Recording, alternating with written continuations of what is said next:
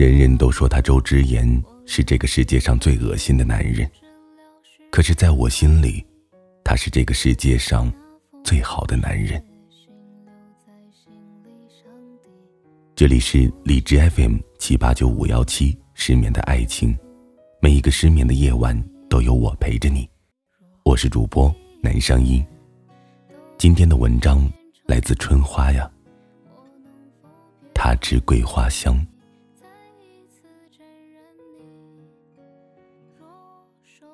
出生在一个香气扑鼻的小城镇，我呱呱坠地，院子里那棵桂花树就开了花。老爸一高兴就给我取名谢桂花。周之言也是那一天出生的，他爸有文化，连给他取的名字都是好听的。那个时候的房子都是合并的，上上下下都是邻居。周之言就住在我家下面。我们院子里的桂花树一半在他家窗户上，一半在我家窗户上。我们天天厮混在一起，当然，周之言那个时候是非常丑的，丑不拉几，无法言喻。上小学了，他个子贼矮，每次站在我面前，我都不想认识他。我老骂他矮，我爸老说：“桂花，你可不能这样说我未来的女婿。”我一打听才知道，女婿的意思。就是我以后要嫁给这个丑不拉几的矮冬瓜。我更加讨厌他了，总是用脚踹他的屁股。他的衣服上总是各种被我踹的灰，每次他妈看见了，他就躲起来，就是不告诉他妈是我打的。日子久了，班上都在传我和周之言的绯闻。你说小孩可真奇怪，说几句话就觉得人世间的事。也不过就是几个班上根本不靠谱的绯闻好玩。我记得我第一次偷偷交男朋友的时候，周之言就跟着我的屁股后面，拉着我的衣服和我说：“我爸说你是我的媳妇儿，你不能和别人一起玩。”我一脚踹开他，他哭兮兮的摸摸屁股，继续跟在我后面，我就笑了。我一笑，他就脸红了。我以为，我以后一定不会喜欢周之言的。我以为这个世界上和我想象中的那么美好。但，如果没有他，也许我和周之言也不会这样。在周之言十五岁的时候，周之言母亲因病去世，所有人都在哭，他就跪在他母亲遗像面前，一言不发，连一滴眼泪。都没有流出来。他爸哭得最大声，人们都在说他们的爱情，说周之言的爸爸是这个世界上最痴情的人。可是人们不知道，最虚伪的人，看起来才最深情。我带着白花跪在周之言旁边，我拉了拉他的衣服，叫他的名字，他转身看着我。突然就靠在我的肩膀上哭了起来。那是我第一次看见他哭，他哭得很用力，他一直哭，一直叫着妈妈。哭累了，他就在我怀里睡着了，他的手一直握着我的手。我看着他消瘦的侧脸，才发现我的少年，他要开始长大了。记得以前在书上看到过一句话：“人不是慢慢长大的，而是一下子长大的。”从那天开始，周之言不再跟着我的屁股后面了，他在家闭门不出，连学校都不去了。老师托我帮忙去安慰周之言。我去敲门的时候，他不说话，我叫着他的名字，他才给我开的门。他看起来更消瘦了，但他长高了。他抱着肩膀躲在墙角边。我蹲下来看着他，我说：“周之言，你为什么要这样对自己呢？妈妈看到你这样会不开心的。”他抬眼看着我，他长胡子了，眼睛里都是红血丝。我妈不是病死的，她是自杀的。她把我绑在凳子上，当着我的面拿着小刀割手腕。她开很大的音乐跳舞，她的手一直在流血。她一直笑，我叫着哭着喊着，他就是一直跳一直跳。你知道吗？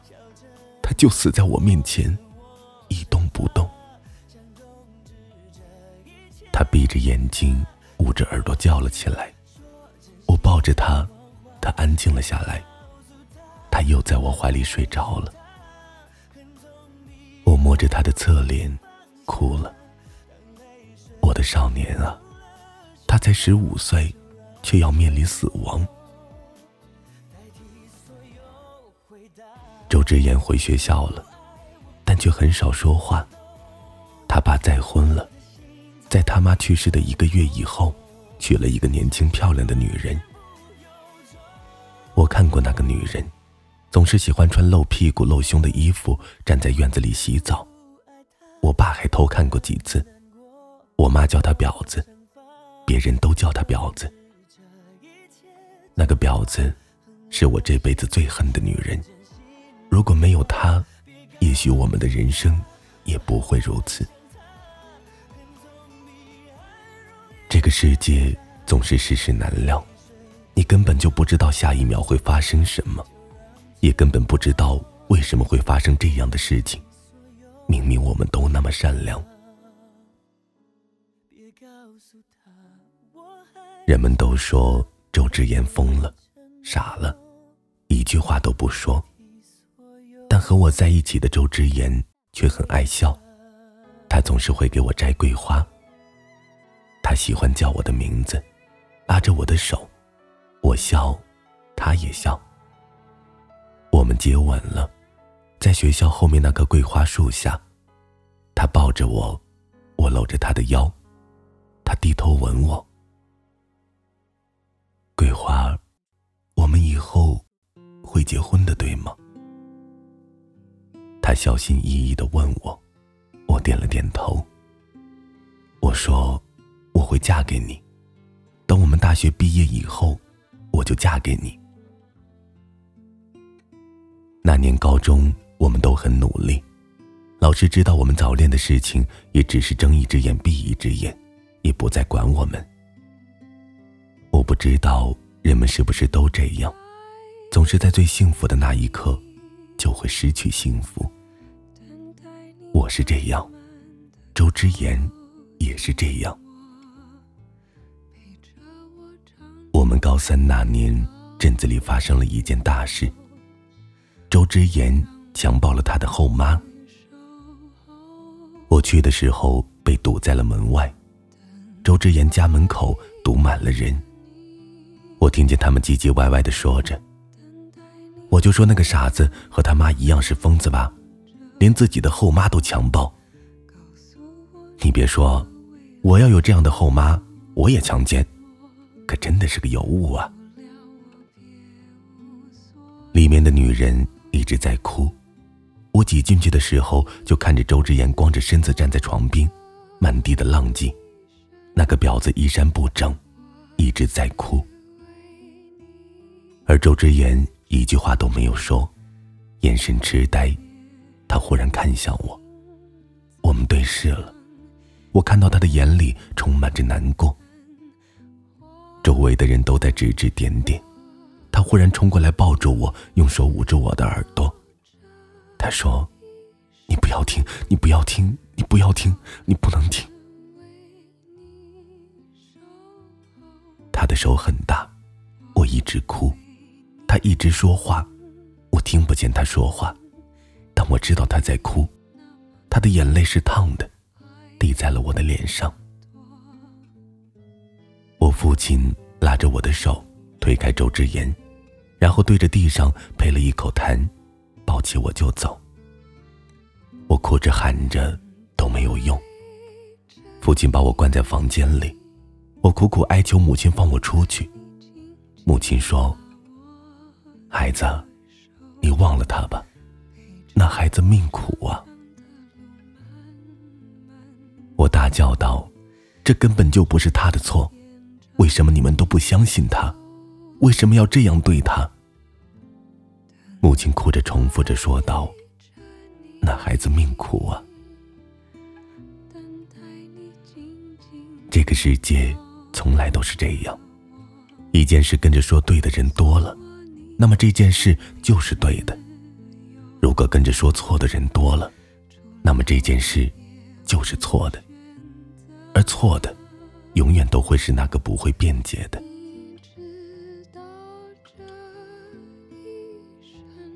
我高考完，母亲就把我填的志愿全部都改成了外地。我离开小镇的时候，去找了周志言。他爸告诉我。他把周之言送到精神病院去了，叫我往后都不要惦记他，也祝我前程似锦。我坐上火车的时候，偷偷的走的。我恨所有人，包括我的父母，他们都是罪恶的帮凶。母亲总是给我打电话，我从来没有接过一个。他们给我打的钱也一分都没有再用。我努力的兼职学习。在我大四毕业的时候，我申请到了城镇的老师名额，我又回到了我们的家乡。四年过去了，所有的一切都变了，却再也没有看到周之言。我几番打听，才知道周之言死了。人们都说，周之言杀了他的后妈，进了监狱，又在监狱里自杀了。我去他家时。他爸满头白发，他看着我哭了。他说他对不起周之言，也对不起我。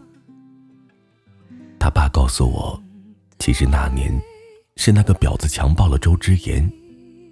他为了面子，把一切都伪装成周之言强奸了后妈的假象。我走了以后，那个婊子又把周之言从医院接回来，天天的虐他，强暴他。周之言逃了一次又一次，却又一次又一次的回来。他嘴里说的总是一句话：“我要等他回来。”他爸说，周之言一直在等我。他说他记得他们的约定，每年都会去树下写一个愿望。他爸还说，为了让周之言正常，他骗周之言说我嫁到外地去了。再也不会回来了。那晚，周之言就杀了他的后妈，自首后又自杀了。我去了那个我们年少时一起种的桂花树下，我在那棵树下找到了四个罐子。第一个，我很想你。第二个。三个，我在等你。第四个，我等不到你了。我抱着这四个罐子哭了起来。我忽然想起那天晚上，他跟着我的身后，拉着我的衣服和我说：“我爸说你是我的媳妇儿，你不能和别人在一起玩。”他脸红的时候，眼睛都在发光。晚安，失眠的各位。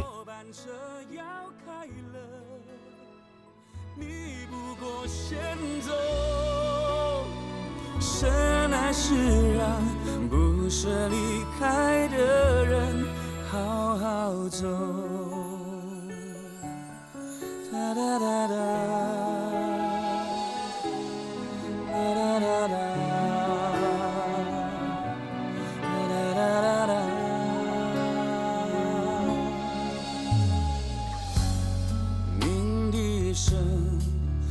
脚底刺进耳朵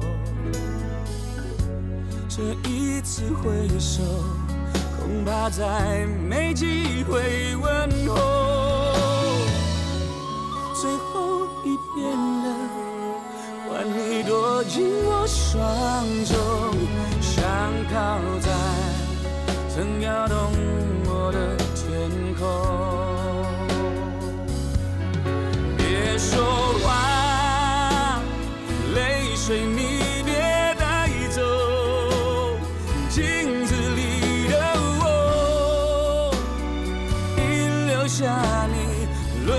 轮廓上的笑容，别回眸，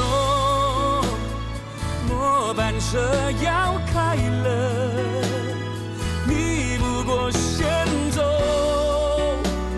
深爱是让不舍离开。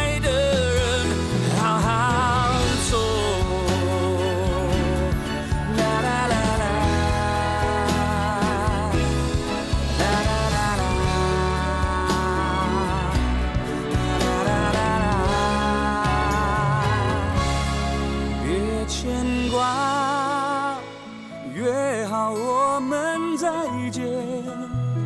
散步的午后，要像从前再挽着手叙旧，别逗留，末班车要